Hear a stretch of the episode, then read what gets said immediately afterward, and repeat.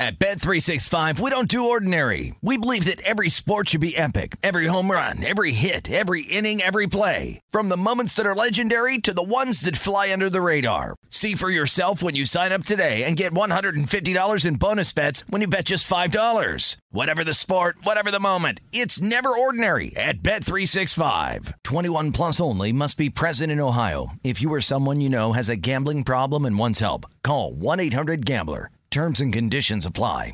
I bet you're smart. Yeah, and you like to hold your own in the group chat.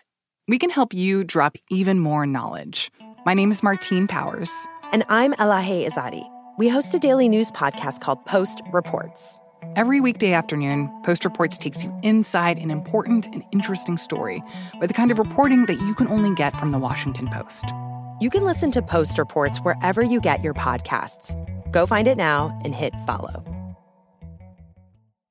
It's Freddie Prinze Jr. and Jeff Dye back in the ring. Wrestling with Freddie makes its triumphant return for an electrifying fourth season.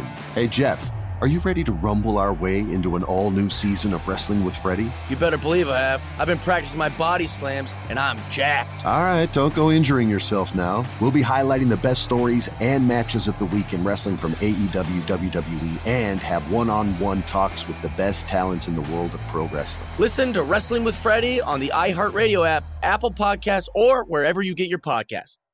I'm Hannah Storm, and my new podcast, NBA DNA with Hannah Storm, chronicles my six decades in professional basketball. From growing up in the sport to becoming one of sports TV's first female broadcasters. Join me as I dig deep into the game's history, unearth some wild stories, and talk to my friends from the world of basketball, from Dr. J to Charles Barkley. It's been a wild ride, and now I get to take you with me.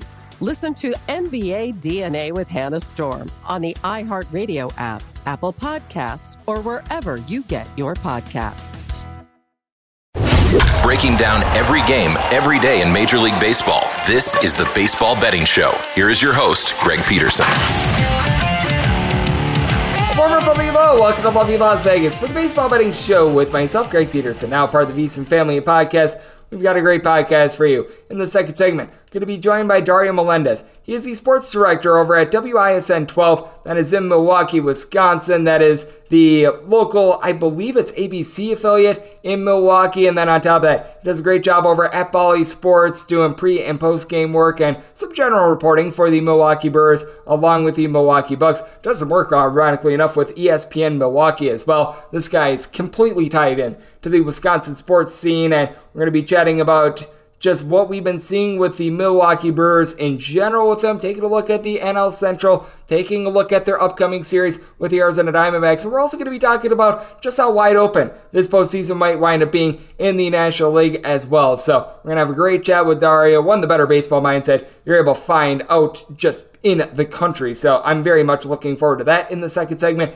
In the final segment, gonna give you guys picks and analysis on every game on the betting board for this MLB Thursday as we touch them all. First things first, always do love to be able to answer your Twitter questions on this podcast, and we got one or two ways to be able to fire those in. First one is my Twitter timeline at unit underscore 81. Keep in mind letters EM, they mean does not matter, so as per usual, please do send these into the timeline. The other way, it is via an Apple Podcast review. If you rate this podcast five stars, it is very much appreciated. From there, you're able to find whatever you'd like to hear on this podcast. Find that five star review. Really did not wind up getting in any Twitter questions today, and because the Greg Peterson experience is now five days a week from 9 to midnight Pacific time, Eastern time, and it starts a day later as it's technically midnight to 3 a.m. I'm going to be having a little bit of a tough time recapping some of these West Coast games, so if there's something that you'd like to hear in place of some of the recaps on the West Coast games, if you've got a suggestion, at gunit underscore 81 on Twitter, very receptive to all of it, and in the meantime, I will be recapping a little bit of what I couldn't wind up getting to pretty much like a day and a half ago on this podcast in the meantime. And if you got other suggestions, let me know. But we're going to be operating that way as of right now. So let's take a look at back at everything that we wound up seeing in pretty much the last 30 hours in Major League Baseball. Try to find some trends and try to get to know these teams a little bit better. A Games from yesterday is Greg buzzing about. Here is the rowdy recap. From Tuesday, you did wind up seeing Aaron Judge get home run number 51 as the Yankees got it done by a kind of 7 to 4. The big concern here, though, Jameson Taillon.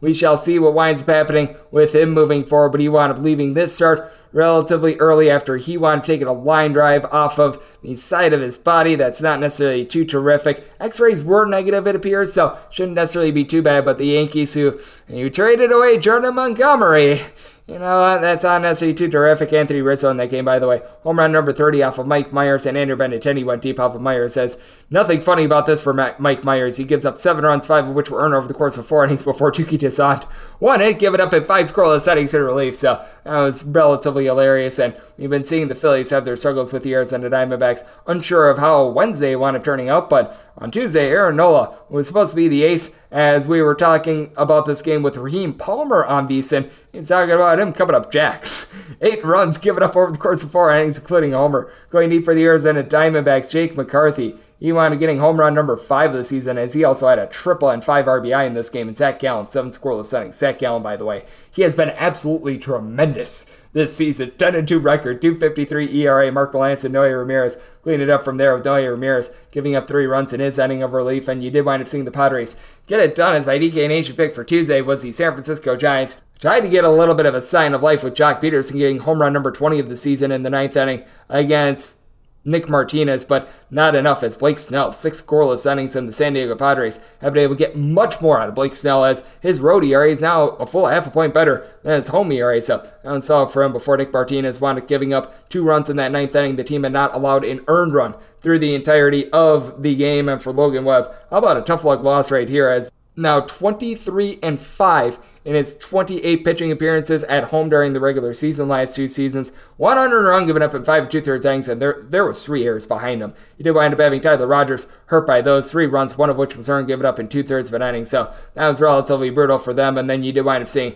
the Twins and Red Sox on Tuesday wind up having a very high scoring affair, 10 to 5 final in that one is Kutter Crawford. He wound up giving up five runs, four of which were earned as the Minnesota Twins had Jake Cave go yard for his third home run season. Gary Sanchez, his 13th home run season, and Nick Gordon had a grand slam for his sixth home run of the campaign. So that was not necessarily too terrific. So that's window dressing for what we wound up seeing on Tuesday. And then on Wednesday, wound up seeing the Milwaukee Brewers take down the Pittsburgh Pirates by kind of 6 to 1 as for the Buccos, Zach Thompson Four scoreless innings in his start, not too bad. And then, well, it was the Pirates bullpen that wound up not doing a great job as Miguel Yajur. He wound up giving up five runs, four of which were earned in one and a third innings. Manny Banuelos, 100 runs surrendered in his inning of work before Yohan Ramirez and Robert Stephenson. They blend one and two thirds innings scoreless. Ben Gamel, he has the lone shot of the day for the Pittsburgh Pirates. Seventh home run season. That comes out for Freddie Peralta, who gives up that solo run over the course of five innings. Taylor Rogers, Brad Boxberger combined for two scoreless innings before Adrian Houser comes in and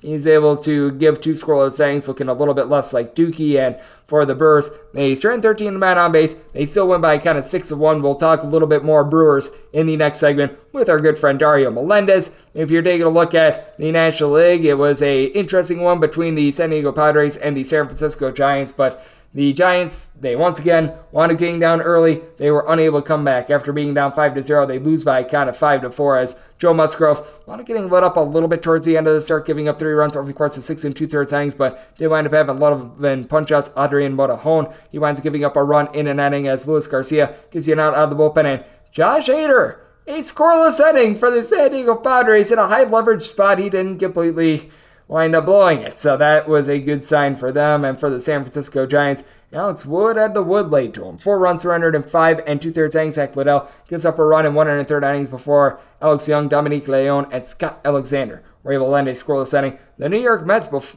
behind a one, Jacob DeGrom. They wind up getting it done by kind of two to one for the Dodgers. Tyler Anderson, a relatively solid start. He gives up two runs over the course of seven innings as he was taken deep by Starling Marte of the Marte Parte, 16th home run season. That's all the run support Jacob DeGrom would need. He did wind up giving up a solo run of his own over the course of seven innings to Mookie Betts' 32nd home run season, but Jake Reed is scoreless inning for the Dodgers after he was DFA'd by the Mets like a month or so ago. Adam Ottavino, Edwin Diaz, though, trumpets were out. Diaz winds up getting the save, and Adam Ottavino scoreless inning for the hold you wind up having the Baltimore Orioles, who, as I do this podcast, are now two games out of the final wildcard spot. Get it done against the Guardians. 4 to 0 the final as For Baltimore, pair of home runs to this one. You get home run number 15 of the season out of Ramon Urias and then Gunnar Henderson highly touted guy. I believe that he was a very highly picked guy as well. He winds up getting home run number one of his career. As for Cleveland, Triston McKenzie wound up giving up the home run to our young guy in five innings. He winds up giving up two runs. The other home run was given up by Eli Morgan as he wound up getting just two outs out of the bullpen, allowing a solo home run. Sam Hentges gives up a run in an inning out of the bullpen as well as Nick Sandlin. One and third inning scoreless. Bryan Shaw scoreless setting, but for the Guardians, nothing doing. Great start here from Jordan Lyles. Six and two thirds innings scoreless. Cionel Perez four outs out of the bullpen, and then Felix Bautista, a scoreless setting. The Houston Astros go on the road. They take down the Walker Texas Rangers by a count of 5 to 3 as Cristian Javier, not necessarily the world's greatest, start giving up three runs over the course of five innings, including a home run to Corey Seager, 29th home run of the campaign. But for Martin Perez, who has been solid all season long, sub 3 ERA, gives up five runs over the course of five innings. No home runs, just lots of hard contact. And what has been good for Perez all season long has been cutting down on the walks.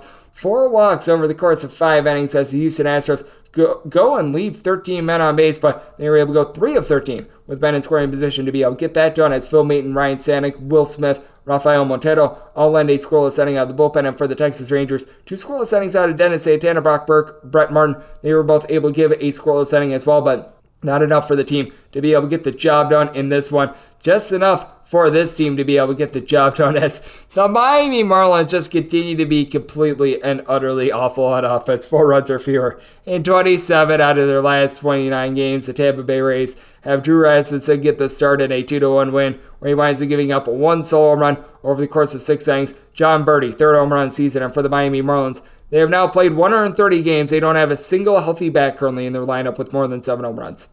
Now, I recognize that there are a few guys with more than seven home runs are injured, but that is just sad. And I mean, for Trevor Rogers, he winds up coming back up to the big leagues. One run surrendered over the course of six innings before Tanner Scott, Dylan Floro, Steven Okert. They blend a scoreless inning. Tommy Nance gives up an under run in the 10th, and for the Tampa Bay Rays, good bullpen pitching of their own. Pete Fairbanks, Colin Poche, Jason Adam. They wind up giving a scoreless inning before they're able to get the job done in the 10th. You do wind up seeing the Chicago Cubs go on the road as a relatively sizable underdog, and right now we're going into the eighth inning with the Cubs having a lead and perhaps knocking down the Blue Jays a notch. And if they wind up losing, Blue Jays would have just a two game advantage over the Orioles for that final playoff spot. As for the Chicago Cubs, they've been piecemealing this thing together. Luke Farrell winds up giving up two runs over the course of two innings, including a homer going deep for the Toronto Blue Jays. Cavan Biggio, home run number four of the season. Then, don't call his name, Alejandro Kirk winds up getting home run number 13 of the season off of Erich Uelmen, who winds up giving up three runs, getting just two outs out of the bullpen. But Manuel Rodriguez, two scoreless innings. Mark Leiter Jr., he winds up landing a scoreless inning. Michael Rucker, he winds up giving a scoreless inning. And Brandon Hughes, as I'm doing this, has just entered into the game. And for the Toronto Blue Jays, Mitch White, he just got ding donged all over the place. He winds up giving up six runs over the course of four and two thirds innings. Bullpen been able to hold it together from there, but Franmil Reyes, home run number 13 of the season. That has just become a big giant calamity out there. And speaking of calamities, Mike Minor wound up landing a relatively solid start for the Cincinnati Reds. He winds up giving up two runs over the course of four and two thirds innings, which is relatively solid for him.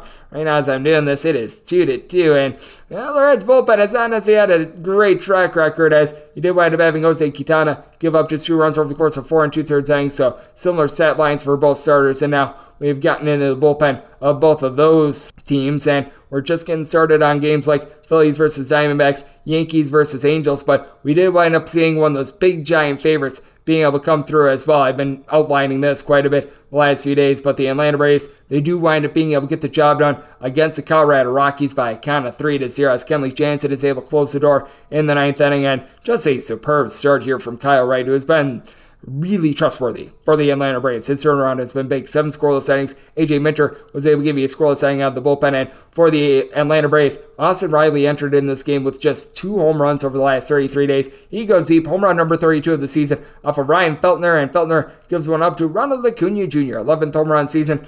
I mean, the team didn't pitch too bad. Feltner gives up three runs over the course of five and two thirds innings off of those two deep balls. Alex Colomé, Jake Bird both give you a scoreless inning, and Austin Gomber and out of the bullpen, but nothing doing for a Colorado Rockies team that they always have the most demonstrative home and road splits in the big leagues. You wind up seeing the Washington Nationals also be able to polish one up against the Oakland A's. Five to one in this one as James Kaprielian. The cap wound up becoming well, sent to Davy Jones's locker as he winds up giving up five runs, two of which were earned over the course of five and two thirds innings, with Luke Voit getting home run number 18 of the season. From there, Zach Logue, two and a third innings scoreless, and really the main form of offense in this one for the Oakland A's.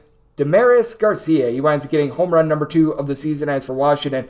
Anibal Sanchez, who's about 788 years old, gives up one run over the course of seven innings before Carl Edwards Jr. and Kyle Finnegan wind up being able to clean things up from there. And as I'm doing this as well, the Seattle Mariners, they wind up being able to get the job done against the Detroit Tigers as this one is just going final as Eugenio Suarez got home run number 25 of the season and Abraham Toro home run number 9 as Marco Gonzalez gives up three runs over the course of six innings. Andres Munoz, Erik Swanson, they come out of the bullpen from there. And for the Detroit Tigers, you wind up having Tyler Alexander on a relatively solid start, giving up two runs over the course of four and two thirds innings. Jason Foley, four outs out of the bullpen scoreless, but Alex Lange gave up one of those bombs, two runs in total over the course of an inning. And for the Detroit Tigers, just the continuous inability to be able to go deep. They're averaging right around 0.65 home runs per game this season. It has been relatively deplorable on that front, but what has not been deplorable has been taking a look at unders just really through the entirety of the baseball season. And if you do take a look at how the unders have been faring, it's been a little bit better recently than overall for the campaign 945 unders to 887 overs for the season. So, right around 51.6%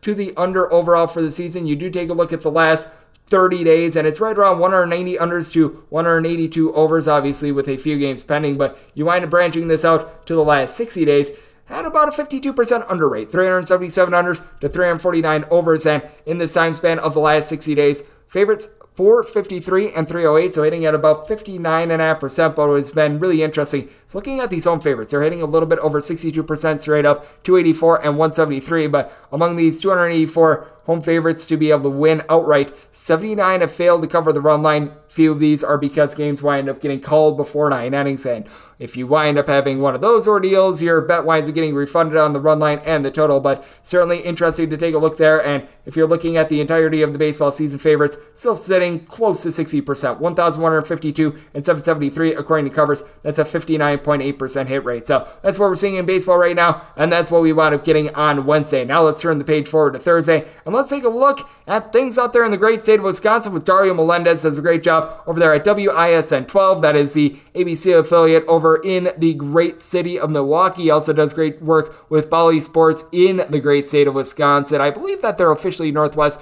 Might be just Bally Sports Wisconsin as well. I always get confused by those, but I know he does great work. Taking a look at the Brewers, taking a look at the Bucks, just tied into the Wisconsin sports scene. We're going to be taking a look at this upcoming Brewers versus Diamondback series. Going to be taking a look at the National League playoff picture and so much more with them next, right here on the Baseball Betting Show with myself, Greg Peterson, now a part of the VSiN Family Podcast. At Bet365, we don't do ordinary. We believe that every sport should be epic. Every home run, every hit, every inning, every play. From the moments that are legendary to the ones that fly under the radar. Whether it's a walk-off grand slam or a base hit to center field. Whatever the sport, whatever the moment, it's never ordinary at Bet365. 21 plus only must be present in Ohio. If you or someone you know has a gambling problem and wants help, call 1-800-GAMBLER. Finding the right news podcast can feel like dating. It seems promising until you start listening. When you hit play on Post Reports, you'll get fascinating conversations and sometimes a little fun too. I'm Martine Powers. And I'm Elahe Izadi. Martine and I are the hosts of Post Reports. The show comes out every weekday from the Washington Post. You can follow and listen to Post Reports wherever you get your podcasts. It'll be a match, I promise. Attention, all wrestling aficionados. Wrestling with Freddie makes its triumphant return for an electrifying fourth season. This is Freddie Prinze Jr., and I am beyond thrilled to announce that our wrestling extravaganza is back, and joining me once again is the one and only Jeff Dye. Get ready as we highlight the most jaw dropping matches, dissect the fiercest feuds, and uncover the latest twists and turns in the world of pro wrestling. We're dusting off our legendary side quests and unleashing a barrage of brand new segments that will keep you guys on the edge of your seat like our talks on Unsanctioned Thursdays. Freddie, you know we got to give the people what they want. This season, we have an all star lineup of special guests who are going to be gracing our podcast, bringing with them their own unique insights, experiences, and all of that in the world of pro wrestling and beyond. Whether you're a seasoned wrestling veteran or a fresh faced newcomer, we promise an experience like no other. So buckle up, wrestling fans. Listen to Wrestling with Freddie as part of the My Cultura Podcast Network, available on the iHeartRadio app, Apple Podcasts, or wherever you get your podcasts. I'm Hannah Storm, and my podcast, NBA DNA with Hannah Storm, digs deep into the history of professional basketball, along with my own as one of the first female sportscasters. Now let's get you up to speed on what else happened around the NBA today. We talk to all sorts of people I interacted with, from Dr. J to Charles Barkley and recap iconic moments. Yes, he's got it. He, here he comes. Way rock the baby to sleep and slam dunk. As well as some of the wild stories behind the scenes. We were like, what? What are we in for? The scoreboard crashes before we even tip a game off. Today, the NBA is a global sports and entertainment giant. Players are multimillionaires and cultural icons. Iguodala to Curry, back to Iguodala, up for the layup. Oh, blocked by James. LeBron James. And these stories are about how we got here, both on and off the court. And what's next? Listen to NBA DNA with Hannah Storm on the iHeartRadio app, Apple Podcasts, or wherever you get your podcasts. At Bet365, we don't do ordinary. We believe that every sport should be epic. Every home run, every hit, every inning, every play. From the moments that are legendary to the ones that fly under the radar. Whether it's a walk-off grand slam or a base hit to center field. Whatever the sport, whatever the moment. It's never ordinary at Bet365. 21 plus only must be present in Ohio. If you or someone you know has a gambling problem and wants help, call 1-800-GAMBLER. The 2024 presidential campaign features two candidates who are very well known to Americans. And yet, there's complexity at every turn. Criminal trials for one of those candidates, young voters who are angry. The Campaign Moment podcast from the Washington Post gives you what matters. I'm Aaron Blake, and I'm covering my 10th election cycle. My colleagues and I have insights that you won't find anywhere else. So follow the Campaign Moment right now, wherever you're listening. Attention, all wrestling aficionados. Wrestling with Freddie makes its triumphant return for an electrifying fourth season. This is Freddie Prinze Jr., and I am beyond thrilled to announce that our wrestling extravaganza is back, and joining me once again is the one and only Jeff Dye. Get ready as we highlight the most jaw dropping matches, dissect the fiercest feuds, and uncover the latest twists and turns in the world of pro wrestling. We're dusting off our legendary side quests and unleashing a barrage of brand new segments that will keep you guys on the edge of your seat like our talks on Unsanctioned Thursdays. Freddie, you know we got to give the people what they want. This season, we have an all star lineup of special guests who are going to be gracing our podcast, bringing with them their own unique insights, experiences, and all of that in the world of pro wrestling and beyond. Whether you're a seasoned wrestling veteran or a fresh faced newcomer, we promise an experience like no other. So buckle up, wrestling fans. Listen to Wrestling with Freddie as part of the My Cultura Podcast Network, available on the iHeartRadio app, Apple Podcasts, or wherever you get your podcasts. I'm Hannah Storm, and my podcast, NBA DNA with Hannah Storm, digs deep into the history of professional basketball, along with my own as one of the first female sportscasters. Now let's get you up to speed on what else happened around the NBA today. We talked to all sorts of people I interacted with, from Dr. J to Charles Barkley and recap iconic moments. Yes, he's got it. He, here he comes. Way rock the baby to sleep and slam dunk. As well as some of the wild stories behind the scenes. We were like, what? What are we in for? The scoreboard crashes before we even tip a game off. Today, the NBA is a global sports and entertainment giant. Players are multimillionaires and cultural icons. Iguodala to Curry, back to Iguodala, up for the layup. Oh, blocked by James. And these stories are about how we got here, both on and off the court. And what's next?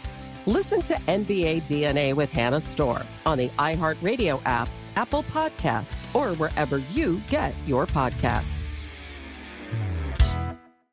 At Bet365, we don't do ordinary. We believe that every sport should be epic. Every home run, every hit, every inning, every play. From the moments that are legendary to the ones that fly under the radar. See for yourself when you sign up today and get $150 in bonus bets when you bet just $5. Whatever the sport, whatever the moment, it's never ordinary at Bet365. 21 plus only must be present in Ohio. If you or someone you know has a gambling problem and wants help, call 1-800-GAMBLER. Terms and conditions apply. There's a lot happening these days, but I have just the thing to get you up to speed on what matters without taking too much of your time. The Seven from the Washington Post is a podcast that gives you the seven most important and interesting stories, and we always try to save room for something fun. You get it all in about seven minutes or less. I'm Hannah Jewell. I'll get you caught up with the seven every weekday. So follow the seven right now. Attention, all wrestling aficionados. Wrestling with Freddie makes its triumphant return for an electrifying fourth season. This is Freddie Prinze Jr., and I am beyond thrilled to announce that our wrestling extravaganza is back, and joining me once again is the one and only Jeff Dye. Get ready as we highlight the most jaw dropping matches, dissect the fiercest feuds, and uncover the latest twists and turns in the world of pro wrestling. We're dusting off our legendary side quests and unleashing a barrage of brand new segments that will keep you guys on the edge of your seat like our talks on Unsanctioned Thursdays. Freddie, you know we got to give the people what they want. This season, we have an all star lineup of special guests who are going to be gracing our podcast, bringing with them their own unique insights, experiences, and all of that in the world of pro wrestling and beyond. Whether you're a seasoned wrestling veteran or a fresh faced newcomer, we promise an experience like no other. So buckle up, wrestling fans. Listen to Wrestling with Freddie as part of the My Cultura Podcast Network, available on the iHeartRadio app, Apple Podcasts, or wherever you get your podcasts.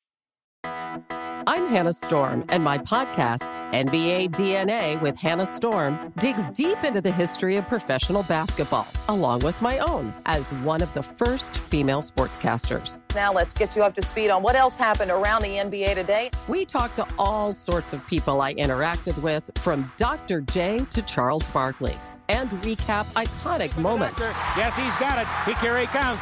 Way rock the baby to sleep and slam dunk. As well as some of the wild stories behind the scenes. We were like, what? What are we in for? The scoreboard crashes before we even tip a game off. Today, the NBA is a global sports and entertainment giant. Players are multimillionaires and cultural icons. Iguodala to Curry, back to Iguodala, up for the layup. Oh, blocked by James. LeBron James. And these stories are about how we got here, both on and off the court. And what's next? Listen to NBA DNA with Hannah Storm on the iHeartRadio app, Apple Podcasts, or wherever you get your podcasts. Breaking down every game, every day in Major League Baseball. This is the Baseball Betting Show. Here is your host, Greg Peterson. And we're back here in lovely Las Vegas for the Baseball Betting Show with myself, Greg Peterson, now part of the VSiN Family Podcast, and great to be joined by our guests as we go to my home state of Wisconsin. Dario Melendez is doing an absolutely amazing job. Take a look at a little bit of everything that we're getting out there in the Wisconsin landscape as he is the sports director over there at WISN 12 Sports. That is in the city of Milwaukee. He is right in the heart of everything that we are seeing as you've got the Milwaukee Brewers in a big postseason race. I know that he appears quite frequently on ESPN Milwaukee as well, the radio station that is 94.5 on your radio dial. And to be able to follow Dario on Twitter, that is easy enough. At Dario underscore Melendez. Last name is spelled M E L E N D E Z. And Dario, great to have you aboard. Thank you. No, thanks, man. Appreciate it.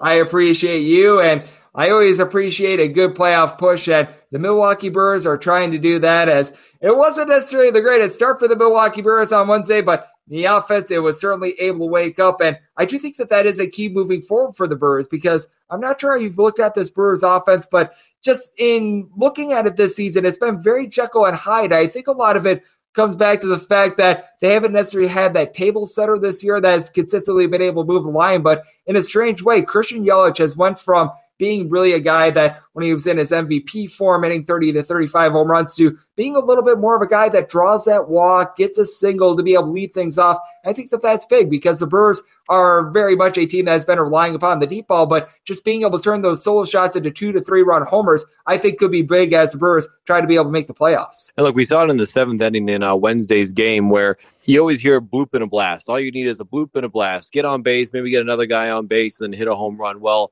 right now, this Brewers team, even though David Stearns and Matt Arnold try to put together teams that know how to hit home runs, they just haven't been really doing that this month. They've gone into a little bit of a lull. So it was nice to see in the seventh inning of this game. We saw a little bit the other night on Monday as well. You know, just get on base and move the line, pass the baton. get a single, draw walk, get the run in however you can, have a little bit more plate discipline, not just swing big all the time. And you're right. Look, you sign Christian Yelich to this big deal, and look, you don't want a guy making 35 million a year, hitting just 11 home runs. I don't think that's what the Brewers had in mind when they signed him to that huge contract. But he's moving to the top of the order. As you mentioned, he gets on base. He gets on base at a high percentage because of his ability to kind of still threaten pitchers, not wanting to kind of go at him all the time. He seems to be getting a little bit more comfortable. You would like to see the power to start to come back, but haven't really seen that yet.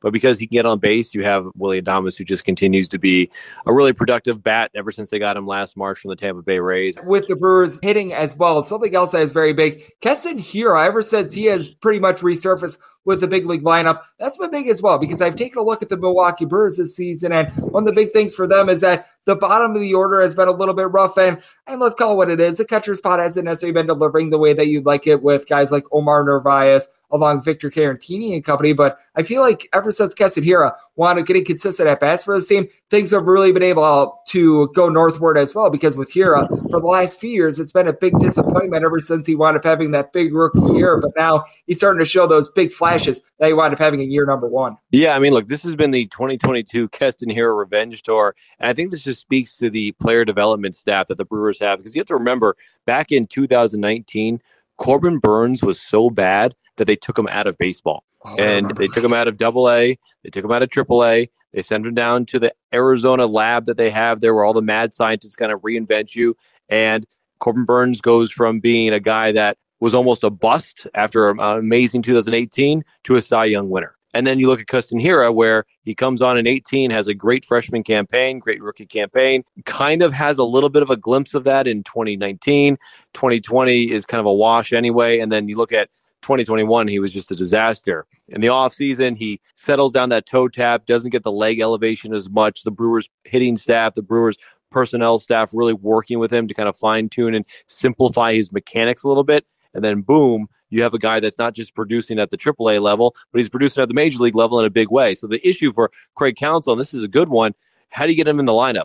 Because the weird thing about Keston Hiura is that he has reverse splits. Like he's so good against righties, but not great against lefties. When you have a righty on the mound, I just don't know where you fit him in. Maybe you're platooning him and McCutchen at the DH position, but if you're platooning, that just means it's going to be less at bats for guys like McCutchen and Hiura because both those guys are probably the most productive bats on the field. But this is a good problem to have for Craig Counsell trying to find a place for Keston Hiura to play because right now he is by far the hottest bat this Brewers team has. You need him in the lineup as much as possible, especially in September. Yep, and the Brewers offense has certainly been able to come on as well as this is a bunch that they've been able to get to at least five runs in now four out of their last five games. So things are certainly starting to heat up a little bit for the Brewers bats, which has been something that has been worth noting all year long because it's been a little bit of a zigzag for them. As joining me on the podcast, we do have Dario Melendez does a great job over there at WISN 12. He is the sports director over there. And when it comes to the upcoming series for the Milwaukee Brewers, calendar turns to September. They're going on the road. They're going up against the Arizona Diamondbacks.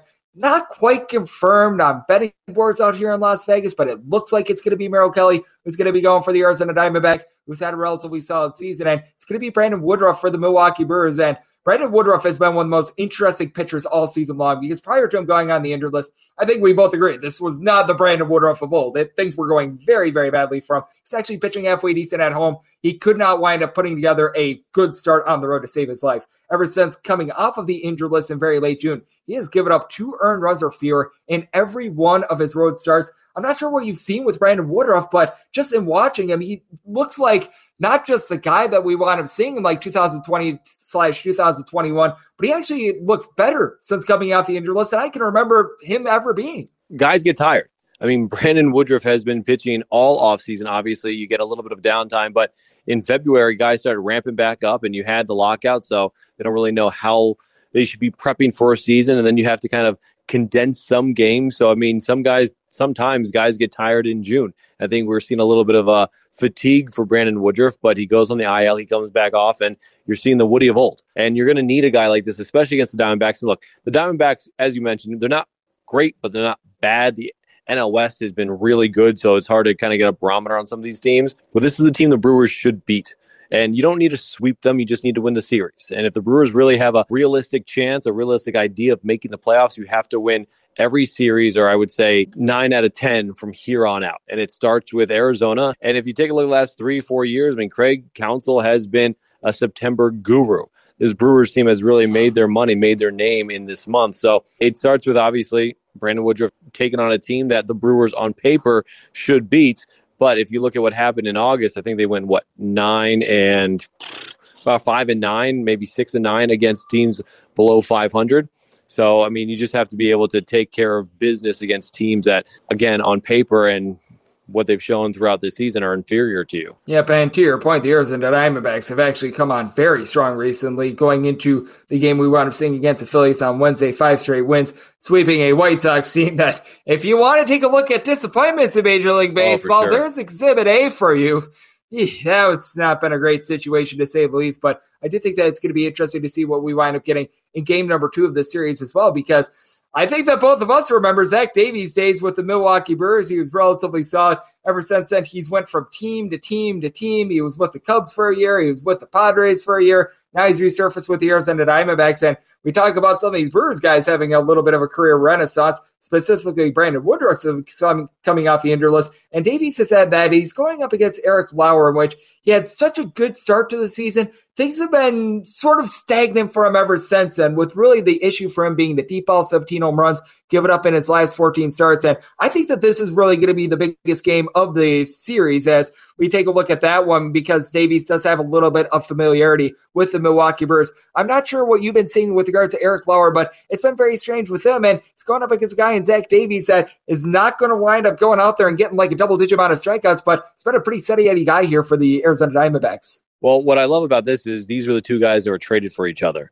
So it yes, was sir. Trent Grisham and Zach Davies sent to the Padres, Luis Urias and Eric Lauer sent to the Brewers. I believe this is the first time these two are kind of head up on each other. And they're very similar guys, just throwing from the different side of the mound. I mean, both kind of soft throwing, precision dudes. I think Eric Lauer has been really good. His issue is he'll have two to three pitches that are just really bad and those two to three pitches end up as home runs. It's kind of like what Tiger Woods always says like when you're on the tour, everybody knows you're good, but how good is your bad?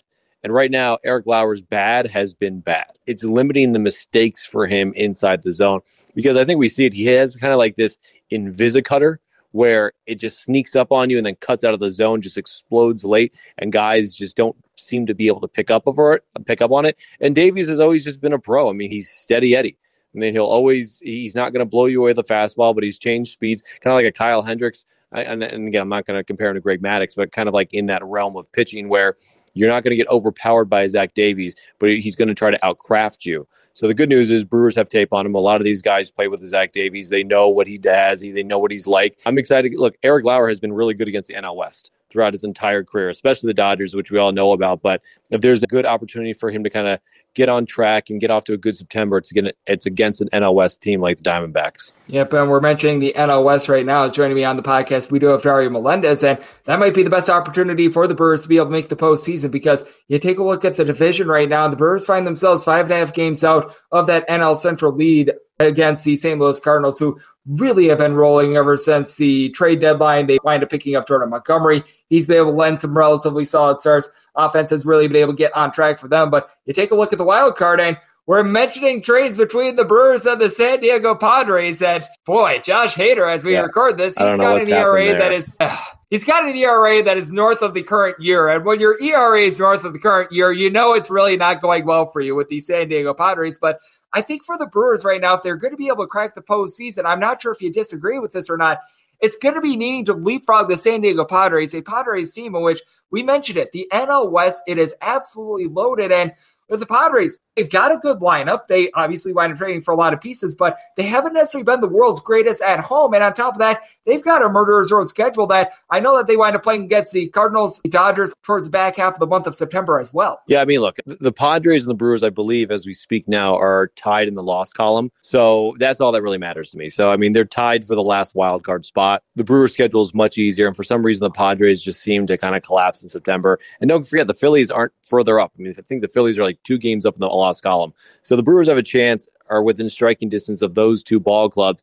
Brewers also have four games, I believe, against the Cardinals in September. It's been a wild August for the St. Louis Cardinals, but if I go back to 2011, when the Brewers lost like three game in August, and the Cardinals had to come back from eight down to win a wild card and then go on to win the World Series. I mean, if I'm picking one way or the other, I'd rather the Brewers start getting hot in September and not hot in August. I've seen that story play out and it doesn't play out well. If the Cardinals stay as hot as they are for the next three months, good for them. But baseball is a game of regression and, and regressing to the mean. I, I don't see the Cardinals being able to continue this pace. So I still think the Brewers have a really good shot at the division just with their record and the head to head matchups they still have against the Cardinals. But they also have probably a better shot of getting either the first or second wild card spot because the Phillies are going to have a solid schedule down the stretch, and the Padres have a murderer's row, as you mentioned. Plus, the Brewers have a very soft schedule and a very home heavy schedule. So there's definitely a lot of paths, but it all comes down to the Brewers taking care of business, as we mentioned, against teams that are just inferior to them, something they weren't really able to do in August and really most of July as well. You have to beat teams that are in last place. You have to beat teams that are in 500 or below 500. And you can't just let these young guys that are trying to prove something to their ball club send a message and make a moment for them against you. Yep. And both of us know this all too well. The St. Louis Cardinals, they just always seem to be that team that towards the end of the season they're, super never annoying. ever want to play. They're super annoying. The 17 game win streak last season was one of the most ridiculous things that I had ever seen before in my life. Fortunately, I was riding quite a bit of it, so I was able to make a little bit of money off of it. So I will gladly take that. But boy, that was absolutely ridiculous what we wound up seeing from the Cardinals. They're a team that I just cannot wind up counting out until they are officially eliminated from postseason play. And when they wind up making the postseason, until that final out is recorded in their final playoff game, that is a team that I will never, ever count out. But just taking a look at the National League, it does feel like towards the top, it is pretty loaded. And I do think that this is going to be a very open postseason as well, because I think we both agree Dodgers, best record out there in the big leagues. They've been very dominant in terms of their run differential. But if they've got one weakness, it's a weakness that you don't want in postseason. And that's the fact that Craig Kimbrel, their closer, has been terrible this season. So I do take a look at that along with the collapses. And I do think that teams like the Mets, the Braves, if the Brewers are able to get into the playoffs, if the Cardinals wind up getting a series, I think that things could be very wide open in the National League. And I think that this could be a postseason in general, even on the American League side, with the New York Yankees having their struggles, that we could wind up seeing some big, giant chaos in October. Oh, look, that's what you want. And I think I read a stat. It was what the Dodgers in a 50 game stretch went 43 and 7 with three yep. or four of those losses coming to the Brewers. So it's not like the Brewers don't have the pitching or the hitting to keep up with the LA Dodgers. I think we all know that the Dodgers are the class of the National League, but they're not invincible. So to your point, I mean, parity is great. The fact that you don't have a, a, a 100% juggernaut that's going to come out and just take the league and take the postseason by storm is a good thing. Because for a majority of the season, it looked like it was going to be an old Dodgers Yankees rivalry in the World Series, but there's been some interesting twists lately. And again, I would love to see if this Brewers team just get to the postseason. I think the bullpen just has to figure itself out because we kind of joked about the Hader stuff, but that bullpen has been in shambles since Hader left because they just they don't know their identity, unfortunately. And I think Craig Counsell is trying to play matchups rather than play roles, which is what you had when you had Hader because you had your seventh and eighth inning and ninth inning guy. But now they're trying to play the matchup throw this guy against the heart of the order in the seventh inning, then kind of piece it mail it from there. As soon as that bullpen clicks again and kind of figures out their identity, which we saw a little bit during this homestand, I think the Brewers are going to be really, really dangerous. And the Brewers do have some solid arms. Devin Williams, in my opinion, is one of the best relief pieces in the big leagues. Brad Boxberger somehow, some way, has found some life the last two years with the Milwaukee Brewers as and, well. And look, Taylor Rogers, Taylor Rogers was an all-star. Bush has a ton of speed and a ton of weapons. He's kind of like on the Eric Lauer thing. He has that one bad pitch per outing and it turns into a moonshot home run.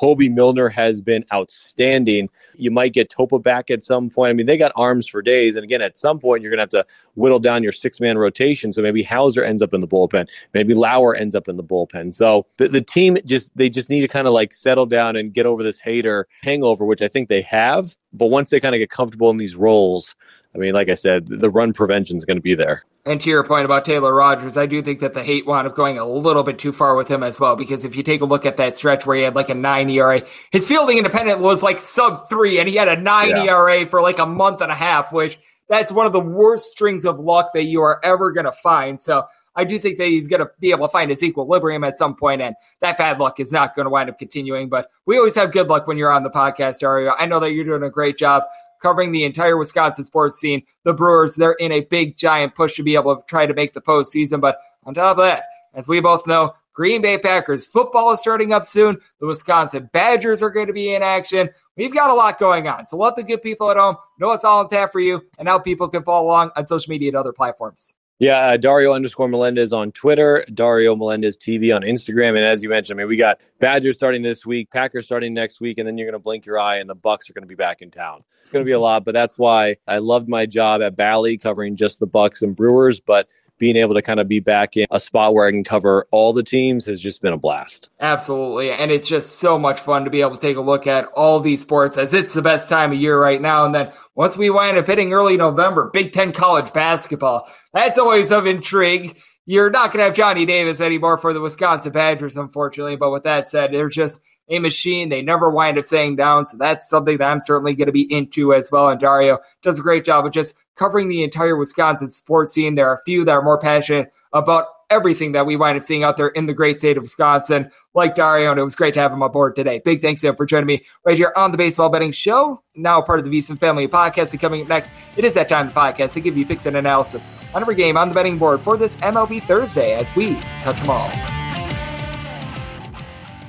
At Bet365, we don't do ordinary. We believe that every sport should be epic. Every home run, every hit, every inning, every play. From the moments that are legendary to the ones that fly under the radar. Whether it's a walk-off grand slam or a base hit to center field. Whatever the sport, whatever the moment. It's never ordinary at Bet365. 21 plus only must be present in Ohio. If you or someone you know has a gambling problem and wants help, call 1-800-GAMBLER.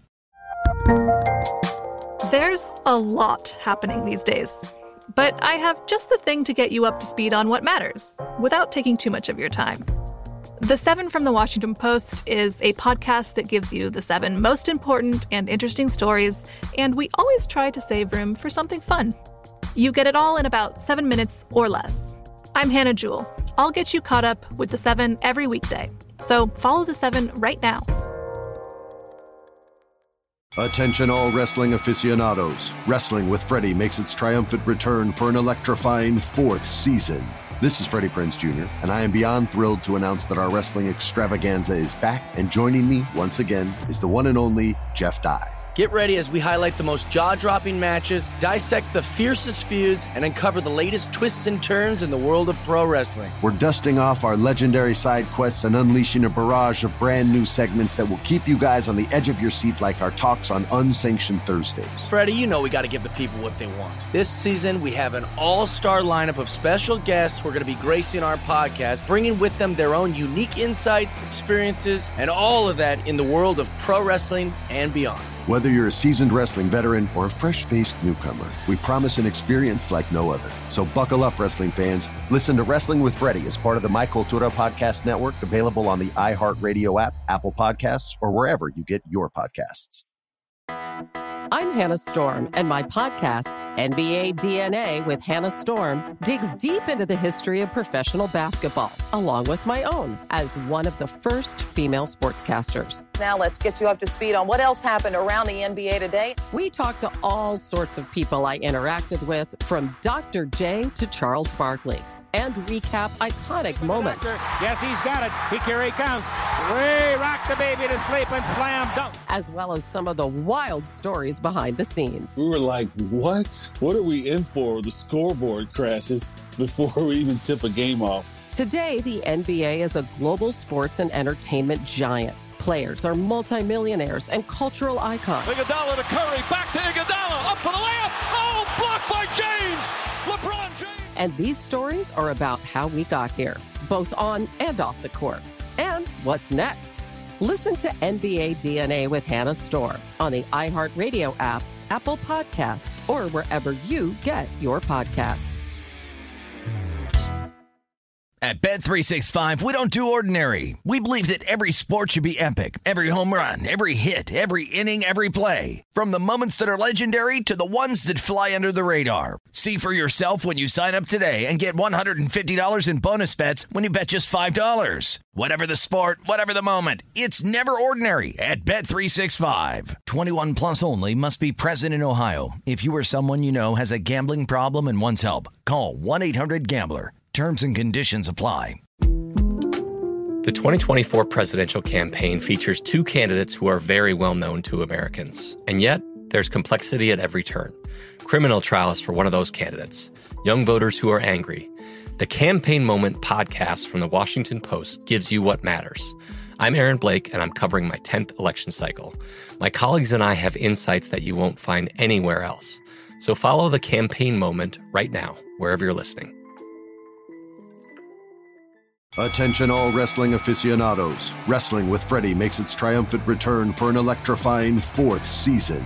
This is Freddie Prinze Jr., and I am beyond thrilled to announce that our wrestling extravaganza is back, and joining me once again is the one and only Jeff Dye. Get ready as we highlight the most jaw dropping matches, dissect the fiercest feuds, and uncover the latest twists and turns in the world of pro wrestling. We're dusting off our legendary side quests and unleashing a barrage of brand new segments that will keep you guys on the edge of your seat like our talks on Unsanctioned Thursdays. Freddie, you know we got to give the people what they want. This season, we have an all star lineup of special guests who are going to be gracing our podcast, bringing with them their own unique insights, experiences, and all of that in the world of pro wrestling and beyond. Whether you're a seasoned wrestling veteran or a fresh faced newcomer, we promise an experience like no other. So buckle up, wrestling fans. Listen to Wrestling with Freddie as part of the My Cultura Podcast Network, available on the iHeartRadio app, Apple Podcasts, or wherever you get your podcasts. I'm Hannah Storm, and my podcast, NBA DNA with Hannah Storm, digs deep into the history of professional basketball, along with my own as one of the first female sportscasters. Now let's get you up to speed on what else happened around the NBA today. We talked to all sorts of people I interacted with, from Dr. J to Charles Barkley and recap iconic moments. Yes, he's got it. He carry counts. Way rock the baby to sleep and slam dunk. As well as some of the wild stories behind the scenes. We were like, what? What are we in for? The scoreboard crashes before we even tip a game off. Today, the NBA is a global sports and entertainment giant. Players are multimillionaires and cultural icons. Iguodala to Curry, back to Iguodala, up for the layup. Oh, blocked by James. LeBron James. And these stories are about how we got here, both on and off the court. And what's next? Listen to NBA DNA with Hannah Storm on the iHeartRadio app, Apple Podcasts, or wherever you get your podcasts. At Bet365, we don't do ordinary. We believe that every sport should be epic. Every home run, every hit, every inning, every play. From the moments that are legendary to the ones that fly under the radar. See for yourself when you sign up today and get $150 in bonus bets when you bet just $5. Whatever the sport, whatever the moment, it's never ordinary at Bet365. 21 plus only must be present in Ohio. If you or someone you know has a gambling problem and wants help, call 1-800-GAMBLER. Terms and conditions apply. The best conversations I have with my colleagues are the ones that happen when no one is looking, when we're not 100% sure yet what to write. Hopefully, having conversations like this can help you figure out your own point of view. That's kind of our job as Washington Post opinions columnists. I'm Charles Lane, Deputy Opinion Editor. And I'm Amanda Ripley, a contributing columnist. We're going to bring you into these conversations on a new podcast called Impromptu. Follow Impromptu now wherever you listen. Attention, all wrestling aficionados. Wrestling with Freddie makes its triumphant return for an electrifying fourth season.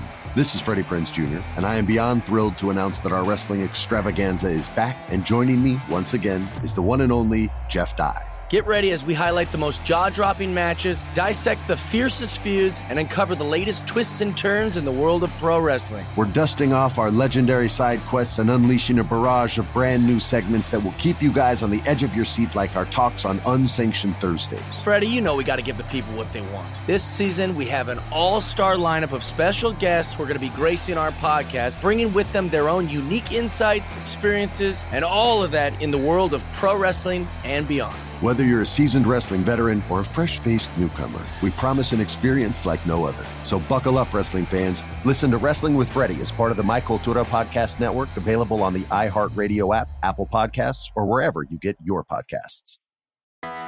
I'm Hannah Storm, and my podcast, NBA DNA with Hannah Storm, digs deep into the history of professional basketball, along with my own, as one of the first female sportscasters. Now let's get you up to speed on what else happened around the NBA today. We talked to all sorts of people I interacted with, from Dr. J to Charles Barkley and recap iconic moments. Yes, he's got it. He here he comes.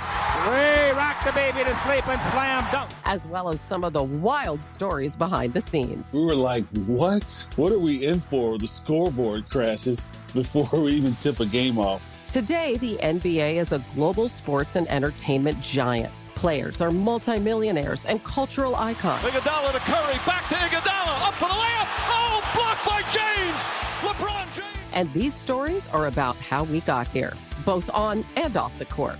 And what's next?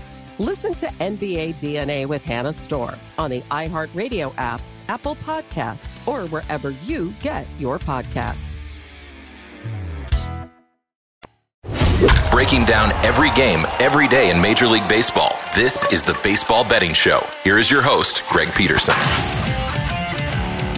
And we're back here in lovely Las Vegas for the Baseball Betting Show with myself, Greg Peterson, now part of the VSiN family of podcasts. Great to get Dario Melendez on. He does a great job over there in my home state of Wisconsin. Certainly going to be interesting to see what we get out of the Milwaukee Brewers moving forward. And I know that he's a man that's very busy with the Green Bay Packers getting going as well. Does a great job as the director over there at WISN 12 News as their sports director. So big thanks to him for joining me in the last segment. Now it is that time of the podcast. I give you picks and analysis on every game on the betting board for this MLB Thursday as we touch them all. If a game is listed on the betting board, Greg has a side and a total on it, so it is time to touch them all. Do note that as per usual, any changes that are made to these plays will be listed up on my Twitter feed at GUnit underscore D1 going to be going in Las Vegas rotation, or this is where we wind up going with the National League games first, then the American League games. The lone interleague game that is going to be at the bottom. That'll keep things all nice, neat, clean, and easy. So without further ado, let's get started with the DK Nation pick of 951, 952 on the betting board. It is the New York Mets playing the Dodgers as Clayton Kershaw goes for the Dodgers and Chris Bassitt has the hook, line, and sinker for the Mets. The Mets are between a plus 125 to a plus 126 underdog, and between minus 135 and minus 140 is the number on the Dodgers. Totals anywhere between 7.5 and 8 on the 7.5. Overs minus 120. The unders even on the 8. Unders between minus 115 and minus 120. Overs between even and minus 105. And I feel like the Mets should be the favorite in this spot. I have this line completely flipped to where I was willing to lay up to about a minus 120 or so on the Mets. And the big reason why is that, I mean, this is Clayton Kershaw's first start about three to four weeks. And Clayton Kershaw has been solid when he's been out there, giving up right around 0.7 home runs per nine innings. He was the All Star game starter, but with that said, he was dealing with a back issue, and now you have to have him go out there in his start first start since August 4th, and he has to wind up going up against for one, this Mets team, and two, he has to go out there after his last three starts. He had went five and a third innings or fewer, and it's not like he had wound up going into the uh, break that he wound up having going in in great form as he had given up a grand total of 11 runs over the course of those last three starts, going up against the Giants twice and going up against the Colorado Rockies. So I've got massive question marks here with Clayton Kershaw. You know what? On the flip side, Chris Bassitt, I don't have as many questions with him. He has been superb in his last five starts. 4-0 record with a buck 62 ERA, has not given up a home run in any of his last five starts ever since the All-Star break. This guy's been nothing short of terrific. 275 ERA at home now. Doesn't deserve the 4 and 5 record. And he's got it home, but he's given up six home runs over the course of 85 innings with opponents hitting a 224 off of him at home. He's getting right in the neighborhood about 8.5 to 9 strikeouts per nine innings, and all of a sudden, this is a Mets bullpen that has been able to come along. Adam Ottavino posting up a 209 ERA. Seth Lugo, ever since the All Star break, sub 2.5 ERA. Tommy Hunter has been solid, and that's a great bridge to what I think has been the best closer in the big leagues all season long. In Edwin Diaz, a guy that is getting darn near 17 and a half strikeouts per nine innings. On the flip side for the LA Dodgers, biggest albatross they have is that closer, as Craig Kimbrel has been less than impressive. If they find themselves up by a run in the ninth inning, that's going to be a little bit of an issue. Now, you have had Evan Phillips, Caleb Ferguson post up a sub 2 ERA. David Price has been solid out there in the bullpen. He and Alex Vesia have right around 260 ERAs. And no doubt, this is a Dodgers lineup that is very fearsome as you've got Joey Gallo, Trea Turner, Will Smith, Freddie Freeman. Able to throw in there Cody Bellinger as well, all giving you between 15 and 19 home runs this season, though I will say with Gallo, Bellinger, Max Muncy, and then Austin Barnes all hitting a 210 or lower, though I will say Trayce Thompson as well. He has been terrific. Mookie Betts, 31 home runs, hitting a 280 at the leadoff spot with Turner and Freeman both hitting above a 300. But the Mets, they've got a gentleman that's hitting at 320. That'd be Jeff McNeil. They've got a relatively good amount of power as well with Francisco Lindor, 85 RBI, 21 home runs. Pete Alonso, he's been able to go deep 30 times this season. And this is a Mets team that's been one of the best all season long at being able to move line thanks to a guy in Starling Marte who's one of the better base fielders out there in all baseball and also has a 350 on base. I think that the Mets should be the favorite. I just don't have a lot of faith in Clayton Kershaw, one, looking sharp here, and two, lending a lot of length. I've got a little bit more faith here in the Mets being able to get a good start out of Chris Bassitt. I like the way that the Mets bullpen is pitching. So the DK Nation pick is going to be on the Mets money line in the spot. I also do wind up setting it at a 7.7. Would rather have a 7.5 over rather than an 8 under. We shall see how this winds up shaking out, but would be trying to get a 7.5 over if at all possible, and we'll be going with the Mets with the DK Nation pick. 953, 954 on the betting board. The Atlanta Braves find themselves as highest favorite on the board as they play host to the Colorado Rockies as Chad Kuhl is going to be going for the Rockies and Spencer Strider on the bump for the Braves. Braves are as high as a minus 420 favorite, as low as a 390. Between plus 330 and plus 350 is your price on Colorado, with 8 being the total over and under both at minus 110. I made the Braves a minus 285 favorite, and that's just not enough. I mean, it's just a situation where the Colorado Rockies have gotten so high that it's just a take on them. I recognize that Chad Kuhl has not necessarily been the Mona Lisa Vito of pitching this year. I recognize the Colorado Rockies have been the worst road team in all of baseball, but going into yesterday as plus 250 underdogs, they had won each other last two. Ralph Michaels, who does a good job over there at Wager Talk, tweeted out it was the ninth time since 2003 that we've seen a team as a plus 250 or greater underdog in back to back games wind up winning them both outright as a plus 250 underdog. That throws out anything in which they were less than that. And it's happened now four times this year, and just like I said, nine times since 2003. So this has been a little bit of a wonky year. And for Chad Kuhl, I recognize that the ERA is a 5.17, but you know what he did? Six and seven. He has a six ERA, which is not so great, giving up on the road right around 1.8 home runs per nine innings. A bigger concern for me is the walks. He's given up five walks per nine innings when he is away from Coors Field. Opponents overall hitting a 275 off of him. And Spencer Strider, you love the strikeout stuff. This guy has been able to give you over 12 strikeouts per nine innings. He has been phenomenal in that aspect. As a matter of fact, closer to 13 strikeouts per nine innings. He wound up giving up eight runs in the month of August across his five starts, so was able to do a relatively solid job there with all of them seemingly coming against the Mets as he allowed one run or fewer in four out of those five starts. He wound up having to blow up against the Mets, so he's legitimately given up one earned run or fewer and now eight out of his last 10 starts. But I do feel like a little bit of regression is coming for him because he is someone that sometimes does wind up struggling with command. Now, credit where credit is due. Two walks or fewer in each out of his last seven starts, but overall for the season, he has been giving out the free pass with right around 3.2, 3.3 walks per nine innings. And this is a Colorado Rockies team that they do wind up seeing a dip in their offense when they are on the road by about 40 to 45 points in terms of batting average. And their home run power winds up shrinking not quite in half, but goes from about 0.65 home runs per game on the road to about 1.1 home runs per game at home. But you still have CJ Cron, who has been able to give you 24 home runs overall for the season, recognizing 18 of them have up coming at home. But someone like Jose Iglesias does have north of a 300 batting average when he has been on the road. You've had someone like Brendan Rodgers be able to move the line both at home and on the road, though his power certainly has been a little bit better at home. But you've also seen Alex Colome come back for this bullpen. That helps them out. They've got Lucas Gilbreath on the injured list, which that does wind up hurting them a little bit. But you've also been able to get really good innings out of Carlos Estevez. He's been able to post up a sub 1 ERA over the last 35 days. For the Atlanta Braves, they've got a couple struggling bats as hard to believe I'm saying it, but Austin Riley has not been good recently. He has got two home runs over the last five weeks. He's still been able to move the line, hitting for about a 350 on base, but the batting average has been closer to about a 250 in that time span. Matt Olson, he's got 27 home runs this season, but his on base it comes and goes. Dansby Swanson, Michael Harris second. These have been stalwarts hitting at 288 or higher, and then you've had Vaughn Grissom, be absolutely tremendous since getting called up to the big league, sitting above a 300. So credit where credit is due there. But the Braves, they themselves have been having a little bit of a tough time in terms of their bullpen as well. AJ Minter wound up having a little bit of a collapse on Sunday Night Baseball. Jackson Steven is currently on the injured list. Kenley Jansen, he's been better ever since coming off the injured list, but still have your question marks there. No question. The Braves, they should be a favorite, and they should be a rather sizable favorite, but laying $4 here, no thanks. I am good. I will take the big Mondo plus number with the Colorado Rockies, recognizing that these $3 favorites have just not been good all season long. Gonna take the Mondo number here. Semi total at 7.9 as well, so gonna be taking a look at it under. 955, 956 on the betting board. The Milwaukee Brewers hit the road face off against the Arizona Diamondbacks. It is currently to be determined for the Arizona Diamondbacks, looking like it's gonna be Merrill Kelly. And Brandon Woodruff is on the bump for the Brewers. We saw one initial line go up with the Brewers being a minus 145 favorite and a plus 130 on the Arizona Diamondbacks with a 7.5 overs minus 120 in the unders, even obviously subject to a little bit of change if the Diamondbacks do not wind up going with Merrill Kelly.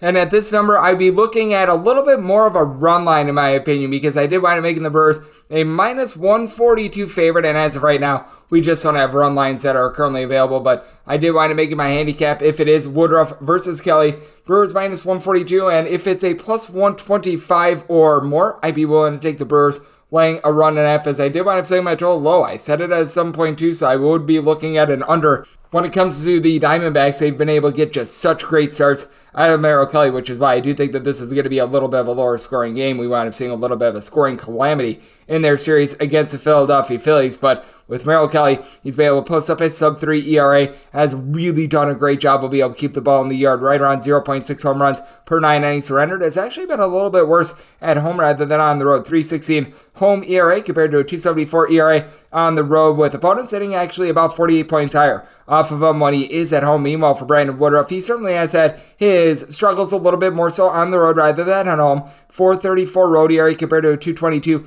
ERA at home, but since coming off the injured list, it certainly has been perhaps the best thing for him as he has allowed three earned runs or fewer in every one of his starts since then. And this is now a sample size of 11 starts. So prior to him going on the injured list was a little bit of a hot mess. Ever since then, things have been looking much, much better. And as a matter of fact, his road starts have looked much better as well since coming off the injured list. In every one of his road starts, two earned runs or fewer surrendered. He's been able to get still right in the neighborhood about 11 and a half strikeouts per nine innings this season. And it's a Brewers bunch that they don't necessarily do the best job of being able to move the line. You really don't have anyone other than Christian Yelich hitting above 260, but you do have a little bit of consistency with this lineup as Yelich, Kolten Wong, Hunter Renfroe, Keston Hiura, all these guys in between about 247 to 260. And since Hiura has come back up to the big league team, he's been hitting well above the 300. And then Renfroe, I mentioned earlier, Willy Adames, Rowdy Tellez, all these guys have been able to go deep at least 23 times thus far this season. You do need a little bit more of the catcher spot for this team, but the Brewers offense, it is starting to come along a little bit. And for the Arizona Diamondbacks, they just haven't been able to hit for power at home the way that they have on the road. On the road,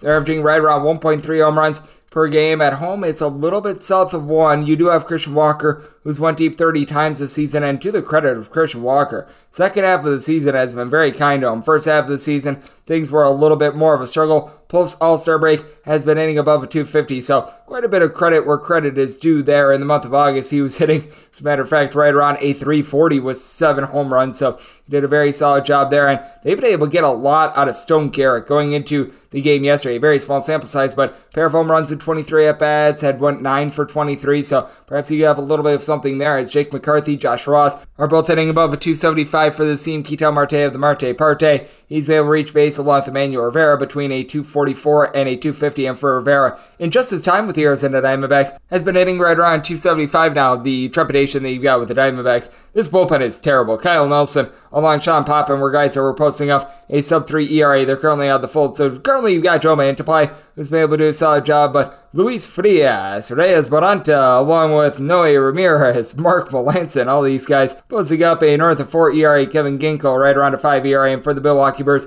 it's been a little bit touch and go with them. Devin Williams has shown a little bit of regression, but still has been very solid. I believe three earned runs now in his last 41 appearances. Brad Boxberger has a sub 3 ERA. Peter Strzelecki has not necessarily been great along with Hoby Milner, but been able to get some relatively good bullpen pitching for the Brewers. So with the Brewers, willing to lay up to a minus 142 if it is Woodruff versus Kelly. And on the 7.5 that we were seeing a little bit earlier, we'll be looking under. I would need a 7 or less to be willing to take a shot on the over. 957, 958 on the betting board. You've got the Seattle Mariners. They're on the road. They're facing off against the Detroit Tigers. Eduardo Rodriguez is going to be going for the Tigers, and Logan Gilbert is on the bump for Seattle. Seattle's between a minus 145 to a minus 150 favorite, and for Detroit, and between plus 130 and seeing as high as plus 145, as I'm seeing a minus 160 populate on Seattle. 7.5 is the total, under is minus 120, and the over is even. And with Seattle. I do think that Logan Gilbert is going to be able to lend a relatively solid start in this spot, so I'm going to be looking to lay a little bit more of a run line here. I'm willing to go up to a minus 107, and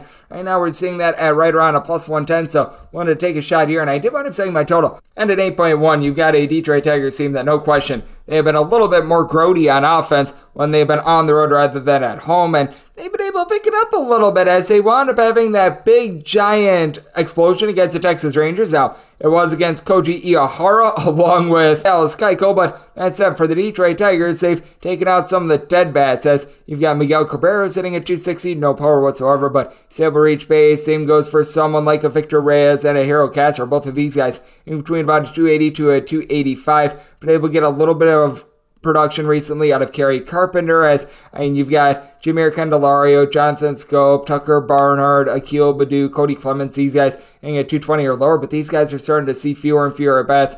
Now you still have the problem with the Tigers of the entire team having fewer runs than the duo of Aaron Judge and Anthony Rizzo this year, but guys have been able to reach base, and for the Seattle Mariners, you've got a pair of guys in Eugenio Suarez along with Julio Rodriguez, who entered into the game yesterday with a combined 45 home runs, both giving you right around a 325 on base. Now they themselves have a couple dead bats. Abraham Toro, Cal Raleigh, Carlos Santana, You've got a few other guys like a Jarred Kelenic, who I think is a September call up. These guys are hitting about a 215 or lower. But with that said, Raleigh, I mentioned, he's got 19 home runs. Mitch Haniger is back at full. He was huge for the team last season in 120 at bats this season, seven home runs. So he's done a solid job there. And Sam Haggerty able to 300. And you've got a pair of bullpens are going in opposite directions since the beginning of the month of June. The Mariners, they have been number one in terms of bullpen ERAs. You've been able to get absolutely fantastic production out of guys like Diego Castillo, Andres Munoz, pair of guys that at the beginning of the season it was certainly not going well for them. They have really been able to shape up here down the stretch. You've been able to get good production all year long out of Paul Sewald, Penn Murphy, Erik Swanson. All these guys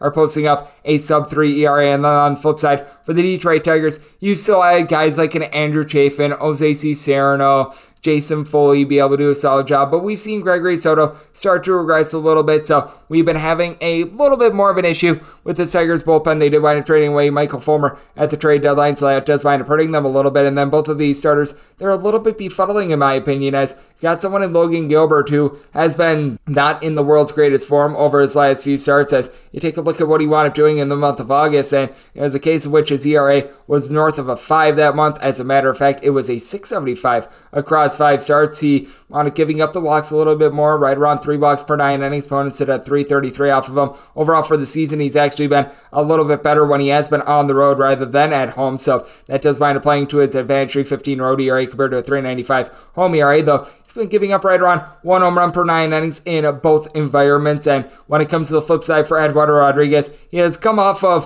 a little bit of leave, a little bit of injury, and he hasn't looked bad in his first few starts. As two starts against the Angels and the Rangers, a combined one run surrendered over the course of 11 innings. He has given up quite a few hits, and he did wind up giving up three walks in those starts. And able to date it back to prior to him going on the injured list, at least two walks in each out of his last five starts, three plus walks in four of them. That is something that could wind up rearing its ugly head in this circumstance. Has been able to pitch a little bit better at home, but 25 and a third innings with many of those being innings that wound up coming when it was very cold outside in like April, early May. So it's a relatively interesting sample size. Rodriguez has been looking a little bit better in terms of the swing and miss stuff, but I do have my question marks with the Tigers bullpen being able to hold up without Michael Fulmer. It seems like regression starting to set in there. Logan Gilbert has been a little bit shakier as well, but I do think that the Mariners offense starting to be able to kick it up as well. Willing to take the Mariners on the run line in this spot. I'm a little bit north of eight. So looking over as well, as 959, 960 on the betting board. It is the Kansas City Royals. They are on the road facing off against the Chicago White Sox as Johnny Cueto goes for the Sox and Good to be determined is on the bump for the Royals. So this is a game that is presently off the board. Last time we wound up seeing the Royals in this ordeal, they did wind up going with Daniel Lynch.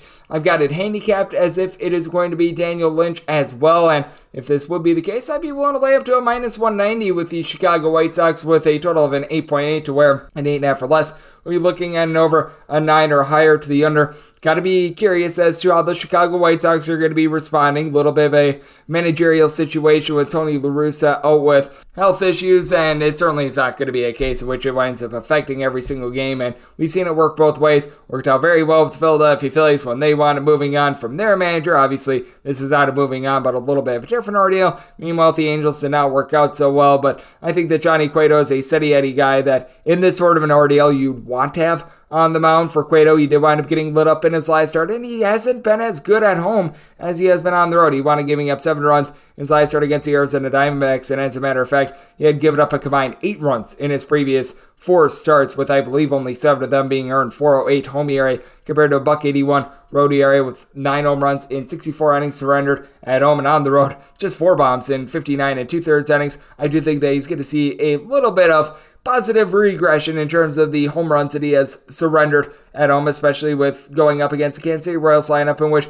you do have Salvador Perez, who has been able to go deep 19 times, and Bobby Witt Jr. has been able to pound out 18 home runs. Both of these guys have been relatively solid on that front end. Credit where credit is due. Salvador Perez was hitting for a ghastly bad batting average before going on the injured list. He's been hitting above a 300 over the last three days, so he has really been able to pick it up. But you don't necessarily have a lot of line movers past that. Michael Massey's been able to ride around at 250 along with Bobby Witt Jr been able to get a little bit of something out of Nicky Lopez, who's been able to ride around at 240, but still have guys like Nick Pratto, Nate Eaton, gentlemen like this. They're hitting a 215 or lower. And for the Chicago White Sox, the good thing about this team has been their ability to be able to move the line, as you've right now got Eloy Jimenez along with Jose Abreu, both hitting above a 300. Problem with this team has been the lack of firepower. Gavin Sheets, Andrew Vaughn, Jose Abreu, all between 12 and 14 home runs, and these are your leaders in terms of home runs. Vaughn has been able to 285 for this team, but some clear righty and lefty splits. When it comes to the Chicago White Sox, when they wind up going up against lefties, they just completely rake against them. And if they do wind up getting Daniel Lynch, that is a left-hander, and for Daniel Lynch, he's actually been better on the road with a 4 ERA compared to a 547 ERA at home. And when he's went up against the Chicago White Sox, the season has been pretty darn good. A buck 69 ERA. It's given up just three runs over the course of 16 innings. So something to take a look at on that front, but also gotta take a look at this Royals bullpen, and it's currently dead last in the big leagues in terms of ERA. Carlos Hernandez has turned into a long guy. He's got north of a 70 ERA. Luke Weaver has been absolutely terrible. Scott Barlow, Dylan Coleman, both of these guys are shelling out a sub 3 ERA, and for the Chicago White Sox, they've been able to figure it out a little bit more with their bullpen as well as Liam Hendriks, Kendall Graveman. These guys have been good in the eighth and ninth inning, and Reynaldo Lopez and Jimmy Lambert, a pair of failed starters, are posting up ERAs of a 3.05 or better. So these guys have been able to do a nice job. If it does wind up being Cueto against Lynch, making the White Sox minus 189 on the money line, pretty much even money or better, I would be taking a look at the run line, and an 8.5 or less would be taking a look at an over, a 9 or higher to the under, as it's 961, 962 on the betting board. The Baltimore Orioles on the road facing off against the Cleveland Guardians as Shane Bieber has a fever for going for the Cleveland Guardians, and Kyle Bradish is on the bump for the Orioles. With the Guardians, they are between minus 180 and minus 190 favorites. Between plus 160 and plus 166 is your number on Baltimore. If you're looking at the run line, you're going to be finding the Guardians at plus 115. And total on this game, it is 7.5, under is minus 120, and the over is even. I was willing to take the Guardians at a plus 108 or greater. So I'm going to be taking a look at the Guardians on the run line. I typically do not want to go up against the Baltimore Orioles on the run line just because they have been so good at covering these games because their bullpen, it has been nothing short of terrific as you've got Felix Bautista, Dylan Tate, Cionel Perez, Keegan Akin, Joey Krehbiel, all these guys giving you a sub 3-2 ERA in the bullpen. But the one guy I feel like you can really fade is Kyle Bradish. And credit where credit is due to Kyle Bradish. He's now given up three runs or fewer in each out of his last five starts. He has went fewer than six innings in all but one of those starts as well, coming off of his best start of the year against the Houston Astros. And, and the team has went 4 and 1 in his starts, but when it comes to Kyle Bradish, he's also been giving up a little bit over 1.6 home runs per nine innings, north of three walks per nine innings as well. Now, strikeouts per nine rate, that's in the neighborhood about an 8.9. He's been able to do a solid job there, and his ERA does shrink from a 629 at home to a 479 when he is on the road, but certainly is allowing a lot of contact in general. His opponents are hitting right around a 300 off of him, and for the Cleveland Guardians, right around 65-ish percent of their home runs have on coming at home thus far this season, so that's been an interesting split, but just have so many guys that have moved the line for the team. As Andres Gimenez along Josh Naylor, they've got 15 home runs apiece, and then Jose Ramirez. He's been your main masher, over 100 RBI, 26 home runs, but with Naylor, he hits right around a 265, and then you got Oscar Gonzalez, Gimenez, Jose Ramirez, Amed Rosario, Steven Kwan, all hitting at least a 280 for this unit. And then for Baltimore, it's been very much good balance when it comes to the team as Hays, Ryan Mountcastle, Ryan McKenna, Ramon Urias throwing there, Anthony Santander, Adley Rutschman. All these guys hitting between a 243 to a 258 Santander, 23 home runs this season. Most of these guys do have a double digit amount of bombs. And then you've got Cedric Mullins, who's hitting about a 300 over the last five weeks. He's hitting at 266 overall for the season. He and Ode Mateo. And Mateo, he's been hitting nearly a 300 ever since the All Star break as well. Both of these guys in the top five in terms of stolen bases in the American League. But to counter the Baltimore Orioles' good bullpen, you got the Cleveland Guardians who have Emmanuel Clase, one of the most lights out closers in the big leagues, Enyel de los Santos. Trevor Stephan, Nick Sandlin, these guys are posting up a sub 3 1 ERA. So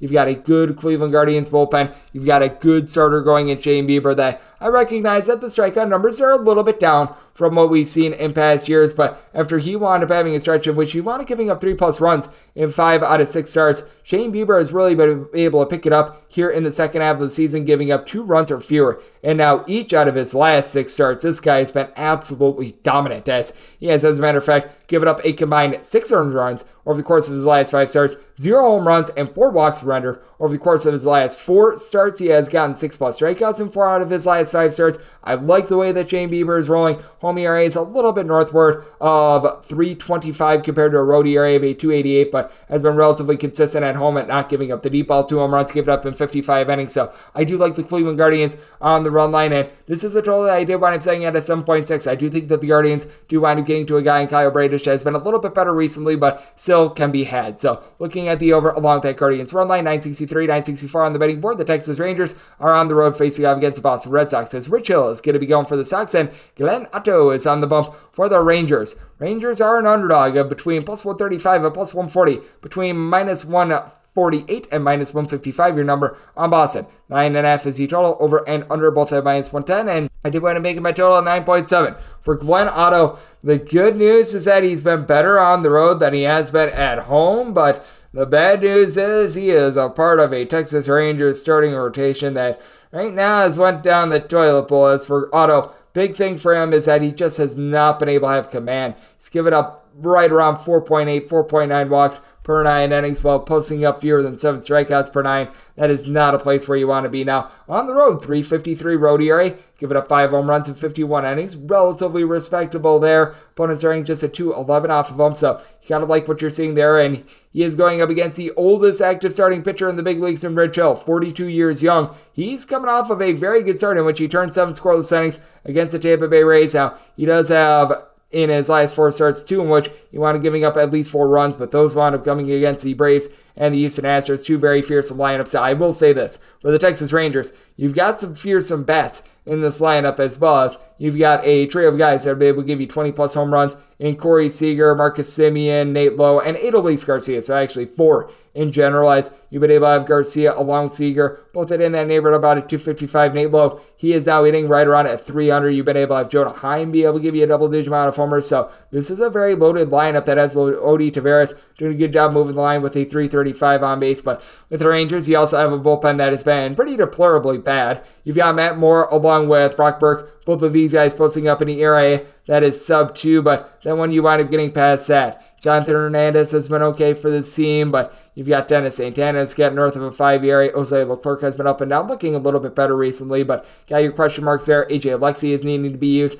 as a long guy for the Boston Red Sox going into what we wound up seeing on Wednesday. 615 was their ERA post All Star break. That is by far the worst number in the big leagues. Next worst, the Kansas City Royals at a 540. And when you've got Jeurys Familia, Matt Barnes, Ryan Brasier, Caleb Ort, all posting up north of a 5 ERA. That makes things very tough. Garrett Whitlock has been solid in multiple innings when you've been able to get him. And John Schreiber, though he's had a little bit of regression, has been relatively solid. But what the Red Sox are able to hang their hat on is this offense. As you've got a lot of guys that they do a tremendous job of being able to move the line. JD Martinez had about a 50 day stretch in which he was hitting below the Mendoza line of 200. Still has been a little bit touch and go with him, but still hitting a 270 for the season. Alex Verdugo, Rafi Devers, when he's been out there, Christian Arroyo, since he's been in and out of the fold, thinking about a 280 to a 290 with Devers supplying 25 home runs. You've got back Trevor Story, he along Tommy Pham, both 15 home runs. Bobby Dalbec, Kevin Plawecki towards the bottom of the fold. These guys have not necessarily been too trustworthy, but I do like the over in this spot. I do think that the Rangers get to Rich Hill, but I also think that the Red Sox are going to do a good job of being able to get to Texas. And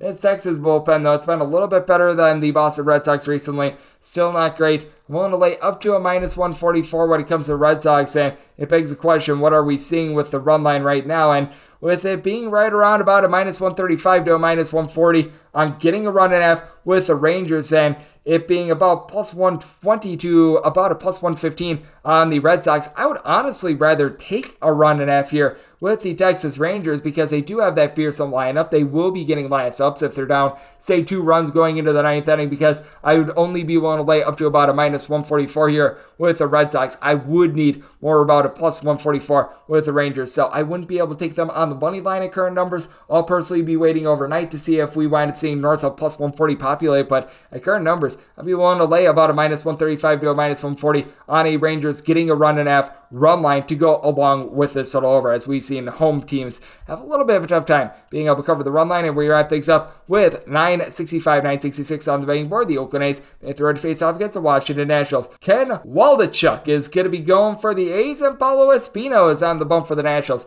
Currently, only DraftKings has a number on this one.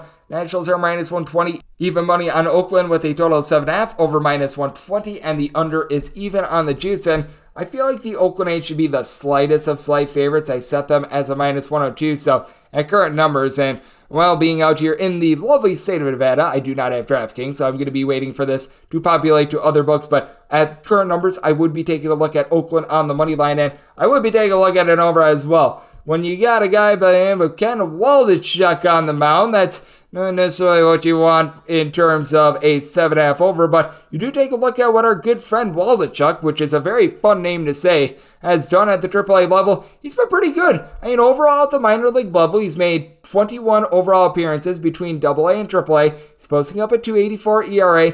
He hasn't necessarily lent the world's greatest length as he's averaging a little bit less than five innings per total appearance, but able to do a nice job in all really forms of pitching as he's only made a few appearances with the Las Vegas Aviators for in total wound up posting up a 338 in that time span and he is someone that in terms of his walks has been able to do a relatively solid job this season as he's given up right around three walks per nine innings. It's nothing great, it's nothing terrible. When it comes to Waldichuk, I do think that the big thing for him is just keeping things out in front of him in general in terms of that command because he's going up against a Washington Nationals team that you don't really have a lot of managers on this team. Luke Voit has been able to supply right around 17 to 18 home runs on his numbers overall because he wanted to begin the season with the San Diego Padres. Lane Thomas has been able to give you a double digit amount of homers, and then you've got Thomas, Keibert Ruiz, Mike Califranco, guys like that in between about a 235 to a 245. Luis Garcia has been able to move the line in a 285, and Joey Meneses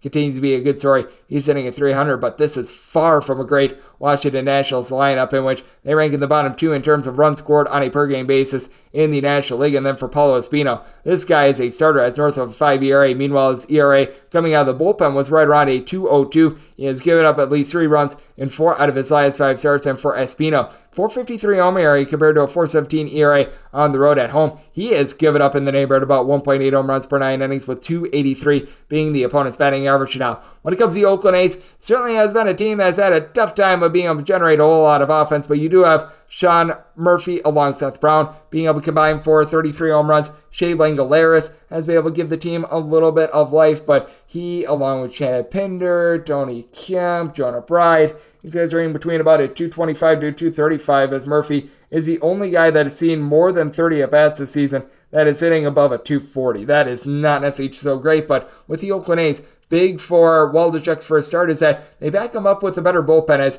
Domingo Acevedo, AJ Puk, and Sam Muller are all guys that will be able to give you a sub 3.2 ERA. They've been dealing with a few injuries on the bullpen front, but it's still relatively solid for the Washington Nationals. Steve Cishek posting up north of a 4 ERA. To the surprise of myself, and I'm sure very many, Erasmo Ramirez has actually been able to really put it together with this team. 303 ERA overall for the season. Made 12 appearances over the last three days, and he's got a buck 02 ERA across like 17 and two thirds innings. So great credit to but Jake McGee still an albatross, north of a 6 ERA. Carl Edwards Jr. has been relatively okay, but I do think that Waldichuk has relatively solid stuff. I do like to fade guys oftentimes in their first start. I think that this is about as no pressure as no pressure winds up getting. And he's also going up against Paolo Espino and the Washington Nationals, which should be able to help. So set the A's the slightest of slight favorites. I'd be willing to lay up to a minus one or two with the A's. So I tell at a 9.1, so at a 9 or less, we'll be taking a look at the over, and that will wrap things up for the Thursday edition of the Baseball Betting Show, now part of the VSiN Family Podcast. Big thanks to Dario Melendez. He does a great job with WISN News 12, the sports director over there. He joined me in the last segment. If you do like hearing from this fine podcast, Baseball Betting Show, you're able to subscribe wherever your podcast, Apple Podcasts, Google Play, Spotify, Stitcher, and tune in. If you've got a question, comment, segment idea, what have you for this podcast, you do have one of two ways we'll fire those in. First one is my Twitter timeline at JNN41. Keep in mind, letters EM.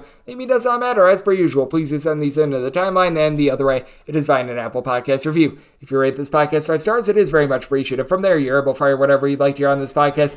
By that five star review, I'll be coming at you guys every single day throughout the baseball season. This means I'll be coming at you once again tomorrow. Thank you so much for tuning in. At Bet365, we don't do ordinary. We believe that every sport should be epic. Every home run, every hit, every inning, every play. From the moments that are legendary to the ones that fly under the radar. See for yourself when you sign up today and get $150 in bonus bets when you bet just $5. Whatever the sport, whatever the moment, it's never ordinary at Bet365. 21 plus only must be present in Ohio. If you or someone you know has a gambling problem and wants help, call 1-800-GAMBLER. Terms and conditions apply. I'm Katya Adler, host of The Global Story. Over the last 25 years, I've covered conflicts in the Middle East, political and economic crises in Europe, drug cartels in Mexico. Now I'm covering the stories behind the news all over the world in conversation with those who break it. Join me Monday to Friday to find out what's happening, why, and what it all means. Follow The Global Story from the BBC wherever you listen to podcasts. It's Freddie Prinze Jr. and Jeff Dye back in the ring. Wrestling with Freddie makes its triumphant return for an electrifying fourth season. Hey, Jeff. Are you ready to rumble our way into an all new season of Wrestling with Freddie? You better believe I have. I've been practicing my body slams, and I'm jacked. All right, don't go injuring yourself now. We'll be highlighting the best stories and matches of the week in wrestling from AEW, WWE, and have one on one talks with the best talents in the world of pro wrestling. Listen to Wrestling with Freddie on the iHeartRadio app, Apple Podcasts, or wherever you get your podcasts. I'm Hannah Storm, and my new podcast, NBA DNA with Hannah Storm, chronicles my six decades in professional basketball. From growing up in the sport to becoming one of sports TV's first female broadcasters. Join me as I dig deep into the game's history, unearth some wild stories, and talk to my friends from the world of basketball, from Dr. J to Charles Barkley. It's been a wild ride, and now I get to take you with me. Listen to NBA DNA with Hannah Storm on the iHeartRadio app, Apple Podcasts, or wherever you get your podcasts.